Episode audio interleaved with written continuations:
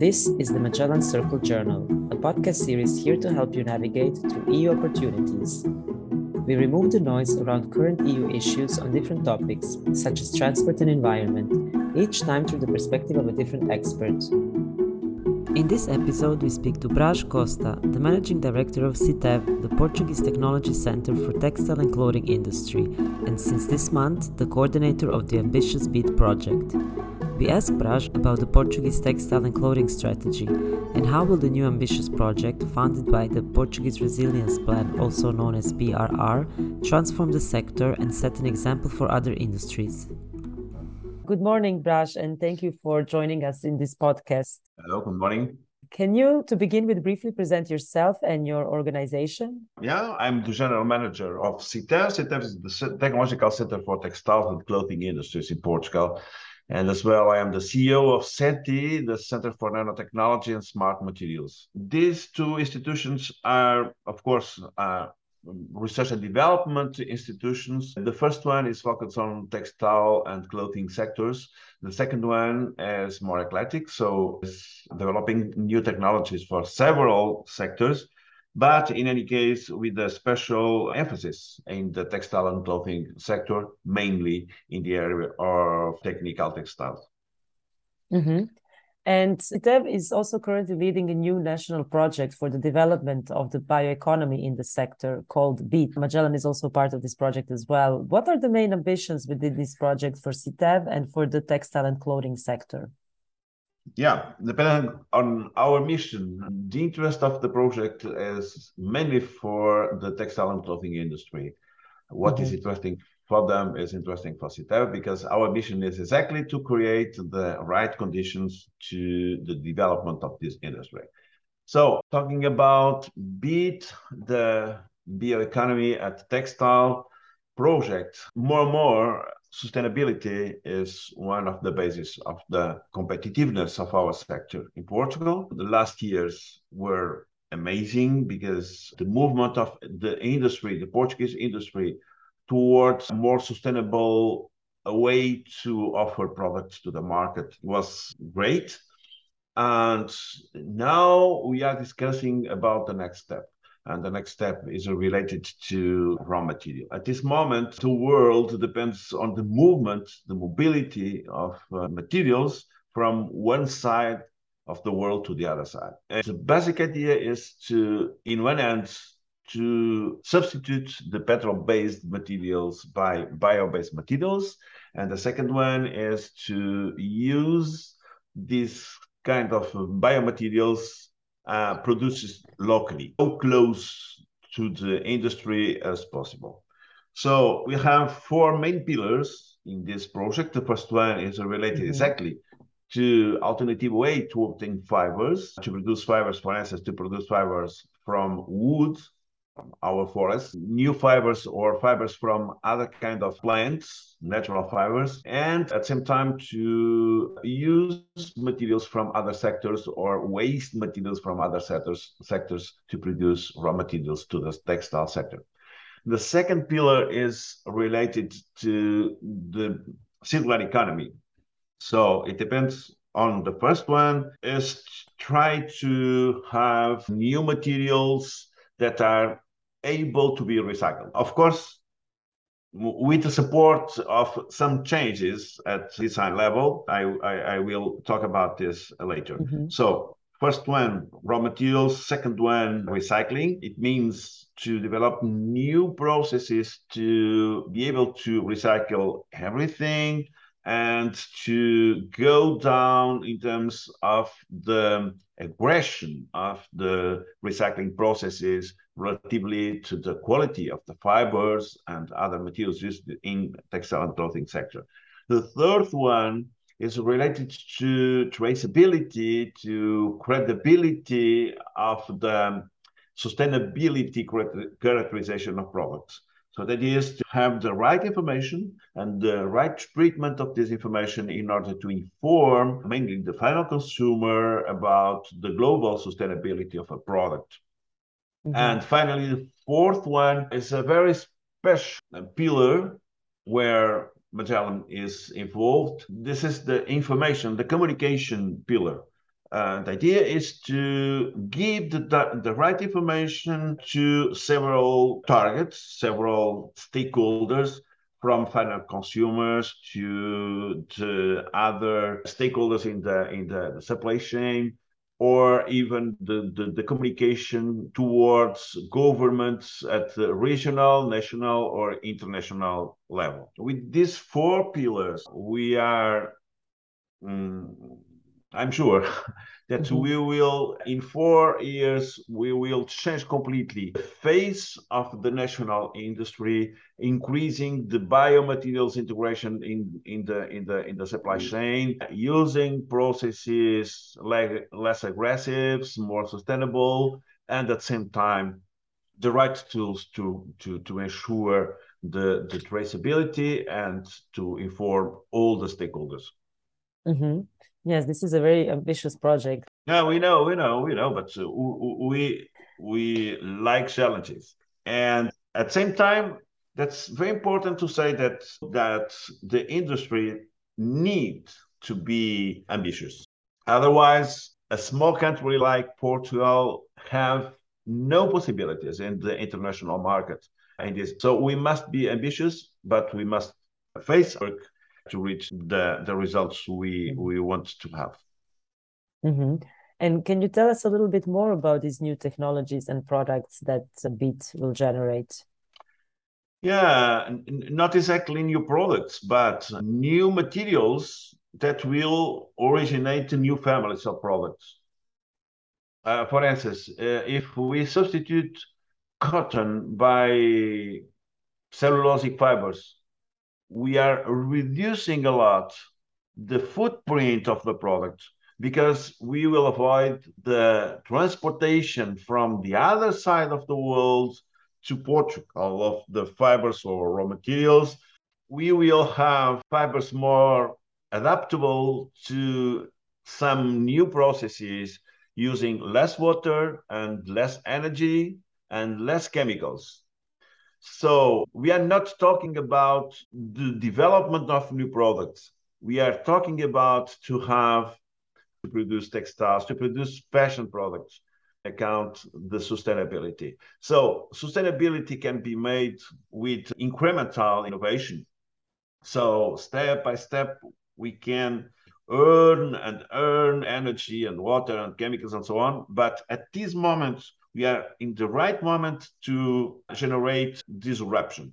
So we need to create completely new ways to deal with materials, with raw materials, processes, in order to have better results in terms of uh, footprint, in terms of sustainability of the products.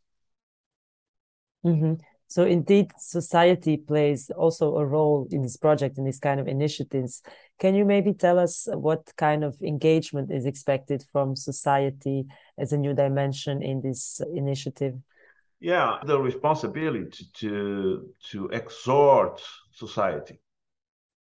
The the sustainability challenges we have globally as a community depends just only on the mind change of the consumers. But in reality, what we need is to, to be honest with them and to give the right information to the final consumers in order to allow them to make more responsible purchases. This is crucial. Mm-hmm. We cannot have a change in the consumers without the right information for that. Otherwise, the more engaged people to collaborate in the climate change initiatives may be vulnerable to a very dangerous action as greenwashing.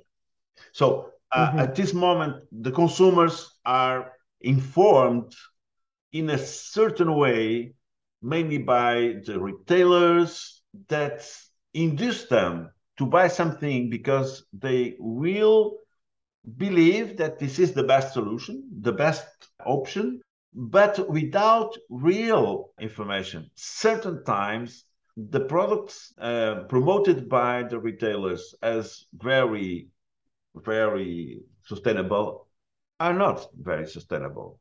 Sometimes the advertising um, makes to believe that a product is made with organic cotton, but we know that the production of organic cotton in the world is not enough for all the production of products with uh, maybe organic cotton or non genetically modified cotton or yeah the lack of information and the fact that we don't have ways to treat large amount of information to, to give to the consumer the right uh, information about the, the, the product makes or constitutes a, a, a, very interesting opportunity for those guys that are selling based on greenwashing. And what would you like to see coming out of the BEAT project? Do you have any additional challenges or requests for the consortium and the partners involved in it? Yeah, um, one one word to industry. So this project mm-hmm. is ambitious, of course, but is very sharp because um, we don't want to just make a research and development and publish some reports. No, the project goes to the industry. So, yeah, industry will invest in this project about 60 million euros. It means that uh, beside the research and development activities, we will have in Portugal huge investments in industrial plants. So, the idea is to go to the market, to have real solutions, producing materials, producing products to go to the market and maybe this is this is the more important in this project. Um, it is the adherence of lots of companies. In total, we are almost 60 partners in the project. Um, and the way the, the industry uh, understood the problem, understood the challenge, and believe on that, um, with compromise to invest lots of millions of euros to have solutions in the market in the time frame of four years. Mm-hmm. And is the BEAT project part of a long-term strategy for CITEV and for the textile and clothing sector in Portugal? And can you give other examples of similar initiatives? Yeah, of course. Um, BEAT is just one of the pillars of the global strategy of the sector where CITEV uh, as a special um, intervention.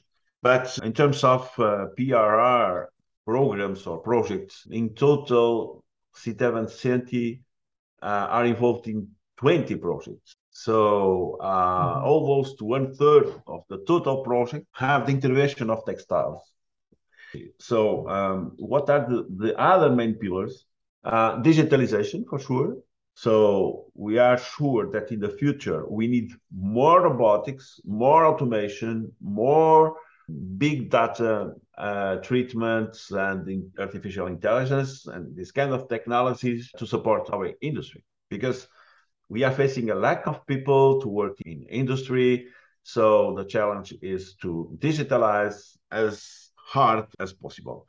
Second one, um, closed loop water. It means to use the more recent technologies in order to reduce a lot the use of water in the textile processes.